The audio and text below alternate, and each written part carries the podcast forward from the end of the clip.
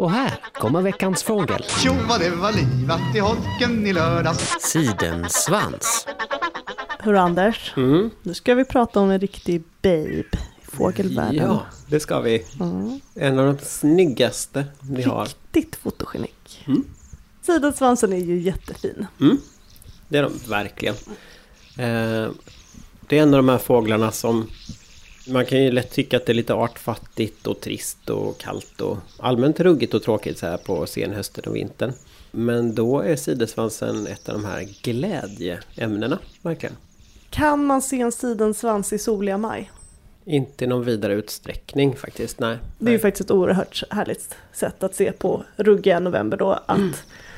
Lite som att det krävs regn för att se en regnbåge så krävs det ett ruggigt november för att se en sidensvans. Ja, det håller jag med om. Absolut. Det man kan se dem annars, bara för att ge hela bilden här, det är uppe i Norrland. På fjällvandringar och liknande. Okej. För de finns ofta i den här fjällnära barrskogen, så kan man stöta på dem.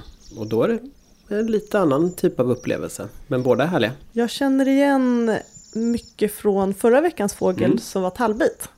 Och jag har förstått att de har mer saker gemensamt. Mm. Nu var det i samma boendesituation men matsituationen är likadan också. Exakt. Framförallt då under hösten och vintern, då kommer de söderut och då är det rönnbär som gäller. Su- siden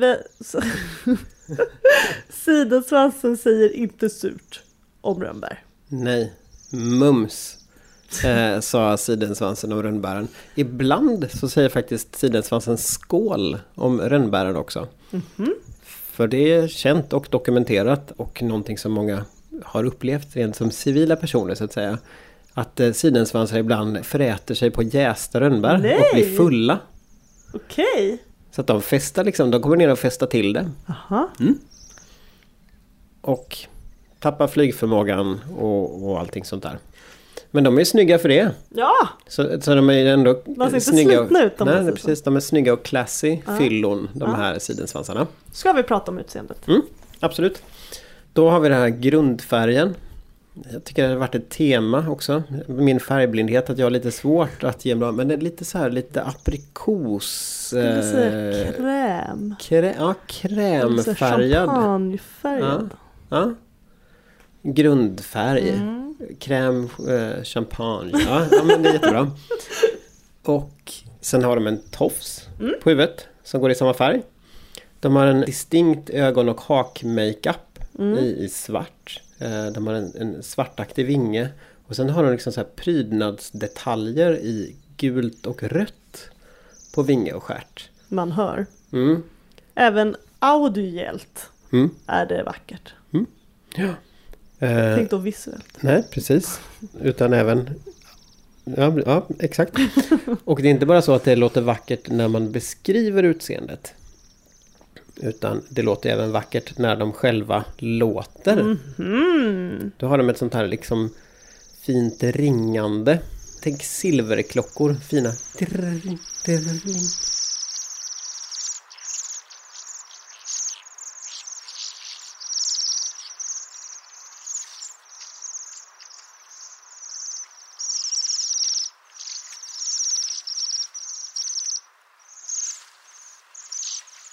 Ja men det är ju helt klart en graciös Mm. fågel till både form och Form och frr. Mm. Mm. Silverklocka brukar jag tänka att det låter som. Och det här lätet är också ett väldigt bra sätt att eh, känna igen flockarna när de drar över. För att i flykten så påminner sidensvansen ganska mycket om stare. I flyktutseende och i flockutseende och flockformation. Men vad konstigt. Mm. Men det, det är en av de För det är ju en svart fågel. Ja men ibland är det inte helt lätt om man ser silhuetter eller så mot Nej, då himlen. är, alltså ser allt svart ut. Mm. De går om varandra lite i säsong sådär men det kan vara ett överlapp på hösten och på våren. Och, och jag menar det är övervintrar i starar i Sverige också. Men de har liksom det gemensamt att de har lite så här spolformad kropp och så kommer de glidande och så tar de några snabba vingslag och så glider de vidare. Så det är form och rörelse på med vilken vara. Men sidensvansar då hör man alltid det här ringande lätet från flockarna när de kommer. Också ett bra sätt att upptäcka dem när de flyger över. Att man hör det ringer och så tittar man upp. Så är de där. Ja, kul! Ja, Ja. Det, är- det, är ju, det är ju ett vedertaget sätt att få påkalla uppmärksamhet. Mm. Ringa en klocka. Så det, ju, Ja, det har man ju lite i ryggmärgen att haja till när man hör så är det. en klocka. Men eh, det var sidensvansen vi var inne på. Den är ju liksom lite unik i sitt släkte. Tallbit är en fink liksom och vi har pratat om om olika typer av fåglar. Nötskrikan är en kråka. Exakt, exakt. Men här i Europa så är det sidensvans. Och sen är det en fågel som finns, det är inte ens i Europa utan det är nere i Asien som heter Hypocoleus. Som är besläktad. En, en ökenfågel, finns i Kuwait liksom. Och sen är det nordamerikanska sidensvansar, annan art. Finns det många varianter i Nordamerika mer... med, nej. Nej, nej, det finns två där tror jag. Så att de är lite mer unika. Och då kanske den har lite unika egenskaper också. Det är nog svårt att säga att det är något helt unikt med den om man bortser från själva utseendet. I alla fall som är uppenbart för mig. Någonting är det ju som gör att sidensvansen har sin nisch såklart. Men det är ganska intressant för att på sommaren så är det mycket att de är insektsätare. Och då kan man ofta se dem så här om man är uppe och... Jag såg mycket sidensvans när jag vandrade i fjällen i somras till exempel. Och då ser man ofta att de jagar insekter aktivt och flyger ut och tar insekter i luften. Och så. Den är inte någon så här öppna munnen och tänka att de ska flyga in insikterna. utan- Nej, precis. Att den inte... Menar att den har ett beteende som påminner om en riktig insektsätare. Alltså en sångare, en flugsnappare eller någonting i ett större format. Det finns ju många fåglar som äter mer animaliskt på sommaren. Till exempel trastar. Men de drar ju maskar och sånt där.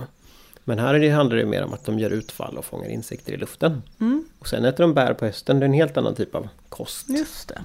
Så det är lite Så det spännande. är lite ovanligt att vara en så duktig insektsjägare men sen byta nisch Mm. på vinterhalvåret. Ja, det är en sak. Sassy! Sassy. Men sen, eh, sen gillar jag, de sätter ju stämningen. Både på sommaren och på vintern på sitt sätt då liksom med det här. När man går i den här gamla barrskogen upp på sommaren uppe på fjället eller nära fjället. Och så hör man det här klingandet där. Och då känns det som en sån här urskogsfågel. Och eh, på senhösten och på vintern i Sverige så är det ju en trevlig vinter stadsfågel liksom. Stadsmiljöfågel. Så att jag, jag tycker jag gillar den är lite hur man uppfattar den liksom. Så har den en dubbel spännande roll där också. Mysigt! Mm. Mm, det, du, Det här är väldigt Det- subjektivt. det gnistrar till i dina ögon när du pratar om det. Är det en topp top fem på din favoritlista? Alltså på många sätt så så är den en favorit för att jag, jag blir alltid glad när jag ser eller hör sidensvans. Den är liksom alltid trevlig. Finns det någon fågel som alltid gör dig arg? Eh, ja, definitivt. Jag måste ju säga att, att gräsand och fasan eh, Ingen av dem, jag gillar ju inte dem direkt alltså. Nej, okej. Det brukar kunna klia till lite. Och just sen när det är gräsand man ser att man, man ser att det ligger fåglar och lyfter kikaren. Och så är det gräsänder. Då, då känner man ju nästan en liten irritation. Okej. Ja. Sidensvans. Mm. Anders vill på dig ha chans. Wow, vilken dröm! ja, Bra! men det är en jättebra minnesregel som alla kan relatera till. Toppen.